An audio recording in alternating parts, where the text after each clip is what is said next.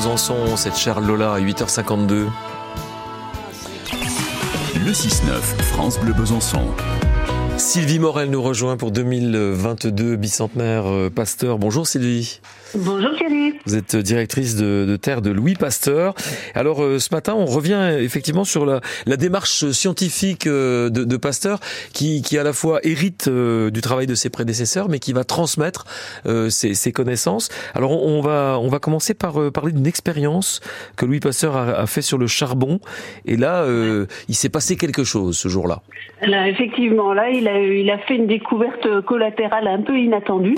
Il s'est aperçu que sur des cultures euh, de charbon euh, euh, un peu oubliées, on va dire, hein, mmh. eh bien, ces cultures avaient été contaminées accidentellement par un autre microbe. Et visiblement, ce microbe faisait de la place autour de lui, faisait le vide autour de lui et limitait le développement de l'anthrax, limitait le développement du charbon. Donc Pasteur, immédiatement, a, a compris qu'il venait de mettre en évidence quelque chose d'important, hein, c'est-à-dire la lutte pour la vie hein, au niveau des microbes. Vous savez, la lutte pour la vie euh, qu'avait mis euh, comment, en évidence euh, Darwin, eh ben, visiblement, chez les micro-organismes aussi, il y avait une guerre des microbes et, les microbes se, battaient pour avoir les meilleurs environnements. Et il y en a qui sont plus forts que d'autres dans, dans, cette histoire. Et il y en a qui sont plus forts que d'autres. Mon pasteur, il était surtout occupé à chercher le vaccin contre le charbon à ce moment-là. Mmh. Donc il n'a pas poursuivi cette, cette expérience, mais il a tout de suite conclu, hein, et il a écrit que tous ces faits autorisent peut-être les plus grandes espérances au point de vue thérapeutique. vous voyez, il voyait déjà euh, bien plus loin que, son œuvre. Mmh. Et Fleming, euh, au début du XXe siècle, a lu évidemment les travaux de, Louis Pasteur. À cette époque-là, Fleming était médecin euh, en Angleterre. Il recherchait la magic bullet, hein, c'est-à-dire le remède le plus puissant possible contre les microbes, mais évidemment un, remède qui ne soit pas toxique hein, pour le corps humain. Mmh on, touche au monde des antibiotiques là? Voilà, c'est le découvreur des antibiotiques. Hein. Mmh. Alors il faut dire que lui, il avait vu des infections sur les, champs de bataille de, 14-18, hein, et il cherchait à stopper des infections liées au streptocoque.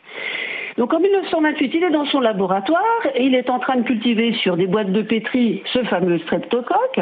Et puis il les oublie. Alors on se dit dans les laboratoires quand même, qu'est-ce qu'il peut y avoir comme accident et comme oubli hein? Et euh, ces, ces, cultures vont être colonisées par un microbe qui est cultivé par euh, son euh, voisin et collègue du dessus. Et ce, ce, microbe, c'est le Penicillium notatum. Et Fleming va s'apercevoir que le Penicillium notatum arrête le streptocoque. Et il sera donc considéré comme le père de la pénicilline, hein, cette fameuse molécule émise par le champignon pour faire le vide autour de lui. Finalement, grâce à Pasteur quelque part. Finalement, voilà, il poursuit euh, là encore euh, les travaux de Pasteur, mais là encore Fleming ne va pas être à l'origine d'une diffusion large des antibiotiques parce que lui n'a pas les moyens techniques hein, de fabriquer euh, en grande quantité la molécule, et ce seront d'autres Anglais, Floret, Chain, qui, euh, en 1941, vont pouvoir donner une allure industrielle à la production euh, d'antibiotiques. vous voyez que c'est une longue continuité entre eh tous ces scientifiques. Hein. Mmh. Et forcément, il y a beaucoup d'inspiration, beaucoup d'emprunt. Ça remet un peu en question l'idée de génie. Hein, voilà ce que Louis mmh. Pasteur a livré donc à ses, à ses successeurs. On l'a bien compris. Sylvie Morel, vous avez une petite idée de sortie pour nous ce matin? Ben, Bien sûr. Je vous envoie forcément à la maison natale, puisque là, vous pourrez voir le pénicillium notatum mmh. que Fleming a offert à la maison natale en 1946 quand il l'a visité. Et nous sommes à Dole, évidemment. Évidemment. Voilà. À quelle adresse précise, on rappelle hein, C'est la rue, c'est la rue Pasteur? rue Louis Pasteur, évidemment, 39 100 Dole. Voilà, mais à sa naissance, elle ne s'appelait pas rue Louis Pasteur, évidemment. Ah non, bien sûr que non. Merci à vous, Sylvie. Voilà, rue des Chavannes. Merci beaucoup, en tout cas, Sylvie Morel. Je vous dis à demain.